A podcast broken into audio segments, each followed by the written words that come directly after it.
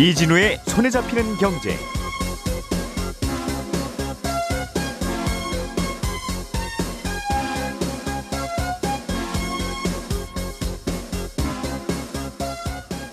안녕하십니까 이진우입니다.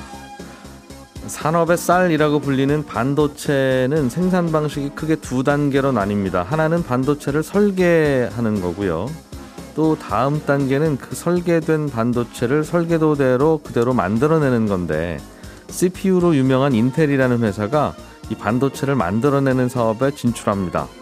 그동안 이 반도체를 만들어내는 위탁 생산업계는 대만의 TSMC 그리고 한국의 삼성전자 두 회사가 이른바 양강 구도를 형성하고 있었는데 인텔까지 진출하게 되면 이쪽 시장에도 꽤 큰 변화가 생길 거라는 전망입니다. 잠시 후에 이 내용 자세하게 좀 들여다보겠습니다.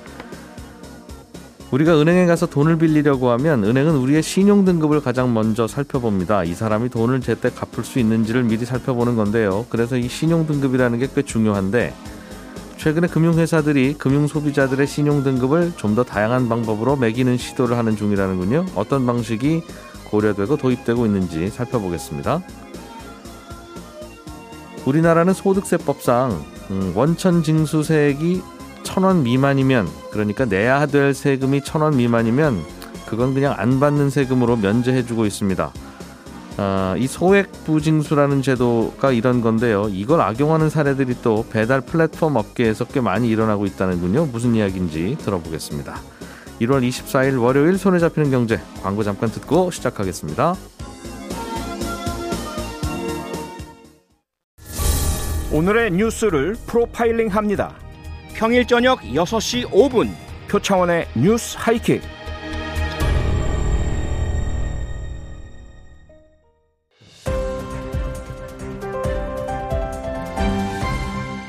이진우의 손에 잡히는 경제. 네, 경제 뉴스 깔끔하게 정리해 드리는 시간입니다. 오늘도 김현우 행복자산관리연구소장 그리고 손에 잡히는 경제 박세훈 작가, 한국경제신문 나수지 기자 이렇게 세 분과 함께합니다. 어서 오세요. 네, 안녕하세요. 나수지 기자님이 인텔 이야기를 준비해 오셨는데 이게 재밌네요. 네. 어, 반도체를 생산 위탁, 위탁 생산만 하는 전문 업체, 이걸 파운드리 업체라고 부르던데 인텔이라는 회사가 미국에 이 파운드리 공장을 짓는다는 게 화제인 모양이에요. 네, 이 24조 원을 들여서 대규모 투자를 해서 화제인데요. 네. 일단 파운드리가 뭐냐, 이게 조금 낯서실 수 있을 것 같아서 설명을 드리면 처음에는 반도체 기업이라고 하면 대부분이 설계, 생산, 그리고 반도체 음. 포장, 판매 요거까지 다 하는 게 종합 반도체 기업이라고 하는 게 원래의 사업 모델이었는데 예. 네, 최근 들어서 점점 반도체 생산도 복잡해지고 뭐 반도체를 만드는 게 어려워지니까 이제는 점점 설계도만 그리는 기업 아니면 설계도를 받아서 생산만 하는 기업 이런 식으로 1980년대부터 분화가 많이 생겼거든요. 네. 그러다 보니 여기서 반도체 생산만 해주는 기업을 파운드리라고 부르게 됐습니다. 예. 그래서 우리가 잘 아는 삼성전자, SK 하이닉스 이런 곳들은 설계부터 생산까지 다 하는 곳이고요. 만드는 반도체가 단순 간단하니까. 네, 그렇습니다. 그리고 대만의 TSMC가 대표적인 파운드리 기업인데 음. 이 오늘 얘기한 인텔은 원래 이 종합 반도체 기업으로 시작을 하다가 설계 만드는 거 설계랑 다 하다가 네, 설계부터 판매까지 다 하다가 어, 2018년에 이 우리는 파운드리 사업에서는 손을 떼겠다. 예. 음. 그러니까 우리가 잘 아는 고급 고부가 가치, 그러니까 설계도 하고 설계만 하는 이쪽에 예. 좀 집중을 하겠다라고 선언을 했었다가요. 음. 이 지난해 3월에 다시 진출하겠다라고 얘기를 했고 음. 어, 이후에 그러면 여러 가지 투자 계획을 내놓긴 했는데 그간에는 예전에 조금 있던 거에 설비를 조금 늘리는 보완적인 성격이 강했으면 이번에는 미국 오하이오주에 200억 달러, 음. 어, 우리 돈으로는 24조 원을 투자하겠다고 발표한 거는 완전히 새로운 공장도 짓고 그리고 투자 규모도 과거보다 한 3, 4배 정도 커서 예. 주목을 받고 있는 겁니다. 일단 손님들이 그럼 그쪽으로 올 거냐? 네. 만들어주는 그이 제 제조 전문 업체를 만들면 음. 그런데 일단 인텔은 자기네 회사가 반도체를 만들어 파니까 반도체를 파니까 지금까지는 네. 본인들이 설계만 하고 만드는 건 다른 데다가 위탁했을 텐데 음. 아예 그냥 여기서 다 만들자 우리 공장이란다 네. 할수 있다는 거겠죠 일단은 네, 네, 맞습니다. 음. 그리고 또 이렇게 파운드리 기업을 처음에 지을 때 24조 원이나 투자를 하다 보니까 보통은 이렇게 대규모 투자를 할 때는 이미 좀 대부분 사놓을 곳들이 정해져 있는 상태인 경우가 많아요. 예. 그래서 이번에 인텔이 이렇게 투자를 많이 한 것도 음. 아, 벌써 이 우량한 기업과 반도체 공급 계약 맺었거나 아니면 맺을 게 확실하니까 예. 이렇게 지은 게 아니겠냐 이런 얘기가 나옵니다. 애플도 TSMC에다가 반도체를 위탁 생산하고 있는데 그래도 거기는 대만 업체고 네. 인텔이 미국 업체가 마- 잘만 만들어 준다면 그쪽으로 옮기려고 하겠죠. 네. 잘 만들 수 있느냐가 이제 관건이겠으나. 음. 그런데 인텔은 2018년에 이제 얼마 안 됐어요. 2018년이면 한 3년 전에 네. 아니 우리는 제조 같은 거 이제 안 할랍니다. 먼지 나는 거 싫어요. 반도체만 먼지 별로 안 납니다만. 그랬다가 갑자기 마음이 바뀐 이유가 뭐예요?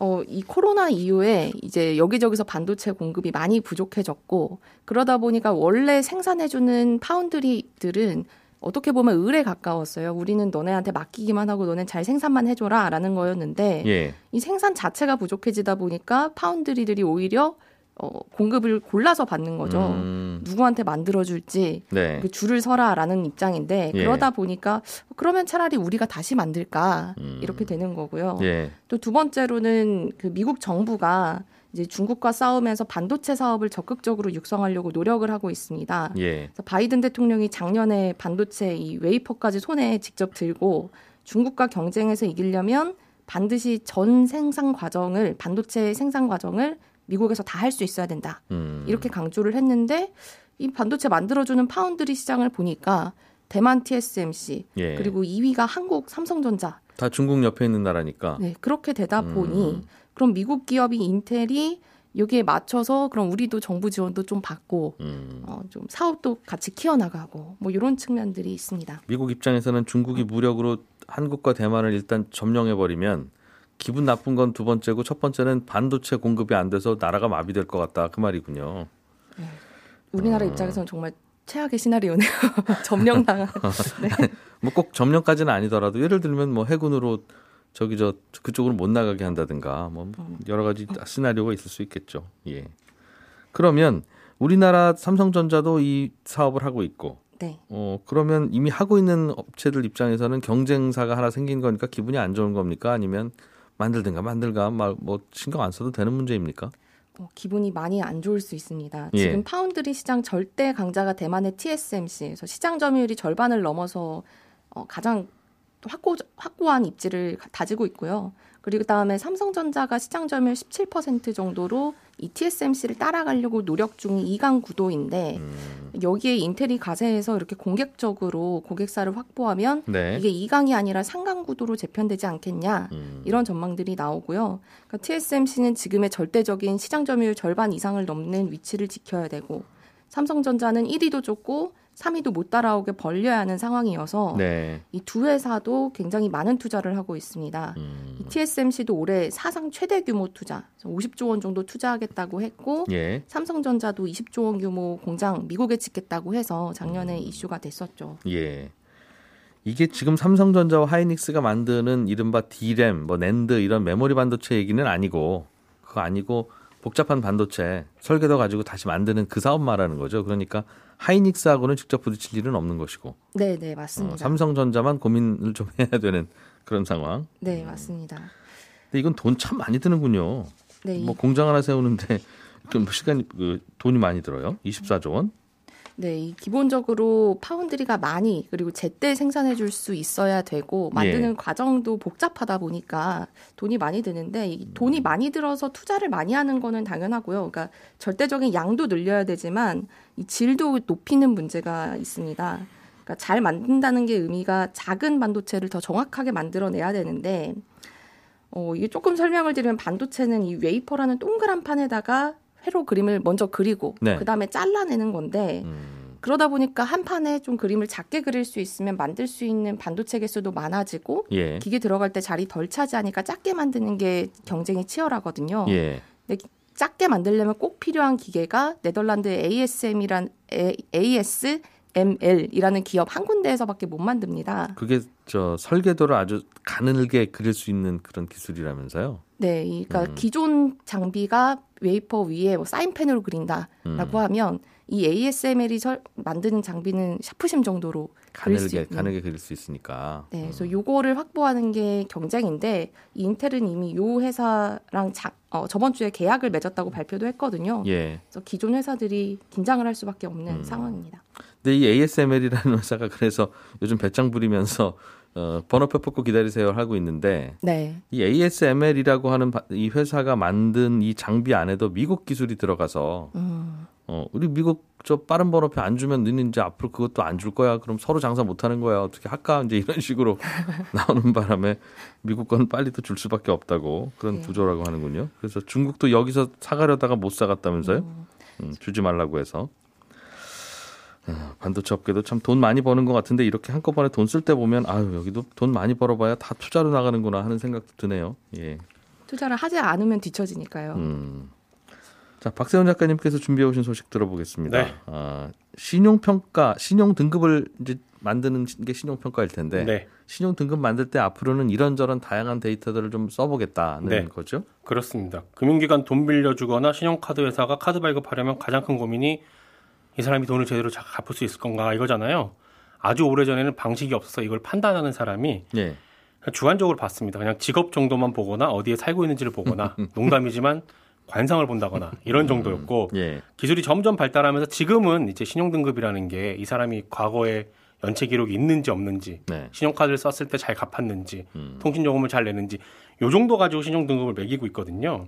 그러다 보니까 직장인들이나 자영업자분들은 뭐 대부분 돈도 쓰고 빚- 대출도 하고 뭐 신용카드도 쓰고 하다 보니까 어 그런 신용 등급을 매길 수 있는 기준들이 있어요. 예. 그런데 대학생들이나 뭐 아니면 가정주부라거나 아니면 뭐 사회 초년생들 같은 경우에는 그런 기록들이 없다 보니까 음. 예. 이분들 신용 등급을 매기는 게 어렵습니다. 그래서 지금은 4등급에서 7등급 우리가 흔히 말하는 중신용으로 분류를 하고 있고요.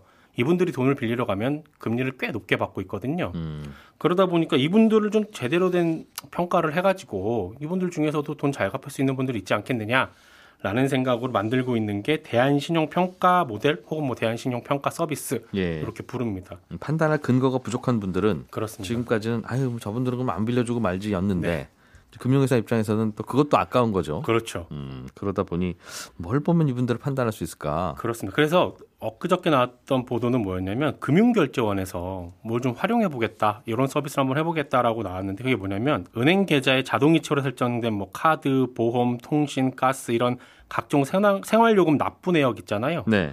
이 금융결제원이 매년 처리하는 자동이체 납부 내역이 대략 한 17억 건 정도 되거든요. 네. 그러니까 아까 말씀드린 신용 데이터가 별로 없는 분들이 은행이나 신용카드에 가서 돈 좀 빌리러 왔습니다라고 하면 은행이나 카드사는 신용평가사에다가 음. 이분의 자동입체 납부 내용을 좀 달라고 요청을 하고 예. 신용평가사가 금융결제원에 자료 요청을 한 후에 아 이분은 자동이체를 잘하고 있구나 아 이분은 몇 달째 안 되고 있구나를 판단해서 은행이나 카드사 이분의 신용은 대략 이 정도 될 것 같습니다.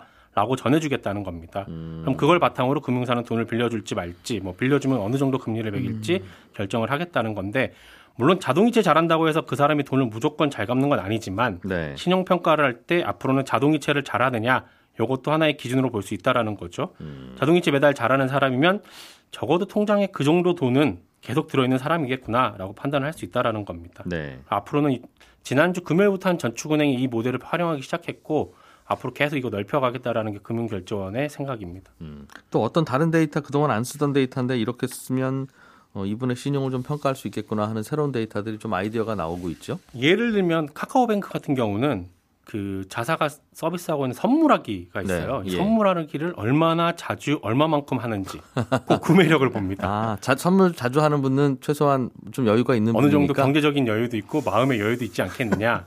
라는 걸 하나로 보겠다라는 겁니다. 네. 이것만 갖고 보겠다는 건 아니고 이런 것도 한번 활용을 해보겠다라는 거고 예. 해외 사례 중에 재밌는 건 미국의 금융 관련 핀테크 업체가 있는데 여기는 돈 빌리는 사람의 문자 메시지를 봅니다. 여기를 봐서 맞춤법이나 띄어쓰기 같은 걸 얼마나 잘하고 있느냐. 요걸 신용평가에 활용을 합니다. 이건 한 5년 전만 해도 제가 들을 때는요. 네. 그렇지. 좀 그 이것저것 좀 그 공부도 많이 하고 한 분들이 맞춤법 띄어쓰기 잘 쓰지. 아주 머리 좋은 회사구만 이라고 네. 생각되는데 요즘 제가 그런 거 잘 못 맞춰요. 슬슬 노안이 와서 이거 그 재정 상태하고 아무 관계 없습니다. 돈은 잘 갚아도 그래도 맞춤법 띄어쓰기 잘 안 되는 사람 네. 분명히 많아요. 물론 그렇겠습니다만 그 45세 이후에는 이거 적용하면 안 됩니다. 대한신용 평가를 하는 이유가 아무래도 좀 20대들 그런 사람들을 아하. 활용하다 보니까 예, 20대 예. 내에서도 맞춤법에 띄어쓰기 잘하면 고학력자이다라고 보겠다라는 거고 네. 중국 신용평가사 같은 경우는 SNS를 봐가지고 이 사람이 또 친구가 얼마나 많으냐, 통화를 또 얼마나 많이 하느냐, 음. 메신저를 얼마나 자주 주고받느냐 이런 걸 보기도 하고 자영업 대출 해줄 때는 위성 사진을 활용을 해가지고요. 네. 그 사람이 장사를 하고 있는 동네 유동 인구가 얼마나 되느냐, 음. 상점 밀집도가 얼마나 되느냐 이런 걸 또 평가 기준으로 삼기도 합니다. 이런 분들이 대개 한 5억쯤 빌리러 오면 네. 이런저런 비용을 들여서라도 이런 평가를 할 만한데 네.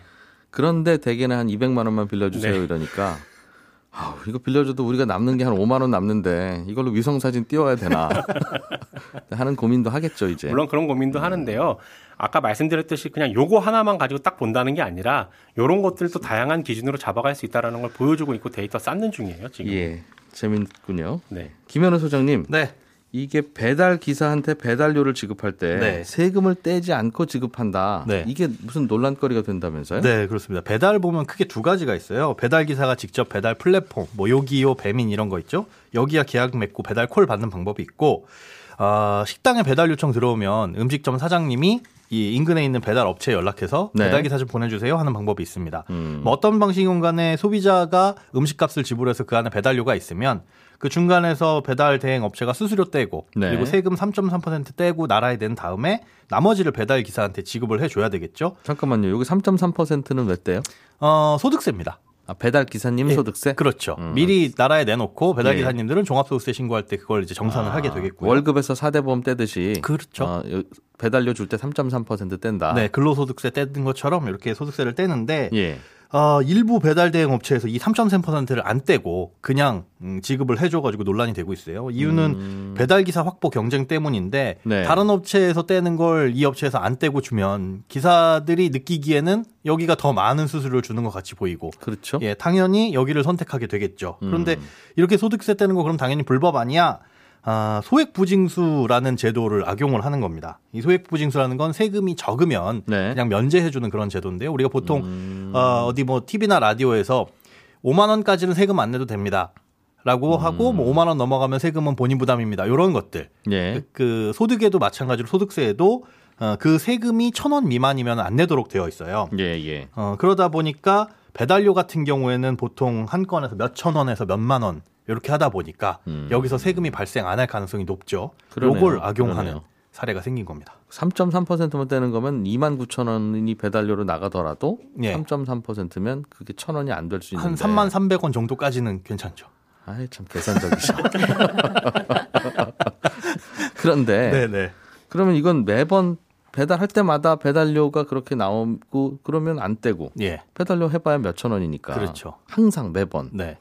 근데 이게 그럼 그런 법이 있어서 나는 안 뗐습니다. 그러면 이건 뭐할 뭐라고 만한 할 수도 없는 불법은 아니네요. 그렇습니다. 현재 법에서는 그럼 기, 기준이 어떻게 돼 있냐? 아, 이게 국세청에서는 세법이라든가 뭐 기본 통칙이라는 걸 바탕으로 다양한 사례들, 이거 실무 지침 같은 걸 만들어 놓고 있어요. 이게 세법 집행 기준이라는 건데 아, 여기에 보면 이제 배달앱이라든가 이런 소액 수수료에 대한 기준은 없지만 비슷하게 이제 일용 근로소득에 대한 건 어떻게 지급을 해야 된다라는 기준은 있습니다. 내용 보면은 일용 근로소득을 매일 지급하지 않고 일정 기간 단위로 끊어서 일괄 지급하는 경우에는 그러니까 예를 들어 하루에 뭐 2만 원, 3만 원 이게 아니라 열흘치 20만 원, 30만 원 이렇게 지급하는 경우에는 건건히 보지 말고 그 일괄 시- 지급하는 시점에서의 금액을 봐라라는 거죠. 아까 말씀하신 대로 한 번에 배달료가 3천 원이지만 이걸 100건 모아가지고 30만 원을 지급하면 네. 이 30만 원에 3.3% 떼야 된다 이런 논리로 성립을 할 수가 있는 겁니다. 음, 그런데 문제는 실제 현장에서 배달료 수수료를 지급하는 형태를 보면 예. 건건히 지급하지는 않지만 며칠 단위 혹은 일주일 단위로 몰아서 지급을 하거든요. 음, 그렇게 되면 당연히 3만 3천 원 넘어갈 텐데 네. 야, 3만 300 원 넘어갈 텐데 이걸 편법으로 건건히 쪼개서 지급을 한다거나 음. 아니면 하루 단위로 지급을 한다거나 어쨌든 뭐 그런 방법을 쓰게 되면은 사실 법을 어기는 부분은 아닌 게 돼버리는 겁니다. 아, 논란은 있으나 네. 구멍인 거죠. 어, 그럴 수 있고. 예. 왜이 배달 기사님은 이번에 그래서 총 100만 원 받아가셨는데 네. 그럼 3.3%인 3만 3천 원 떼고 줬어야지. 예. 왜 그냥 다 줬습니까? 네. 라고 하면 논란은 하다가 아예 안 돼요. 3만 3천 원 내세요라고 하면 네. 이 배달 기사님한테 배달 수수료 주는 이 업체가 네. 세금 내야 되는 거네요. 맞습니다. 원래는 원천 그- 징수 의무가 있으니까. 그렇죠. 원천 징수 의무자가 이 업체에 있고 늦게 내게 되면은 가산세도 붙습니다. 네. 그럼 그걸 어떻게 확인할 수가 있느냐? 아, 당연히 이제 소비자들은 신용카드로 결제를 했을 것이고 아니면 형, 혹은 현금 영수증을 끊었거나 네. 이렇게 해서 지불한 사람은 있는데 그 지불한 돈이 어디로 갔는지를 추적을 해야 되고 근데 이게 복잡하다 보니까 어떻게 맞추냐면 실제는 월급을 준 배달 대행 업체에서 원천 징수 신고를 하고 세금을 네. 내면 예.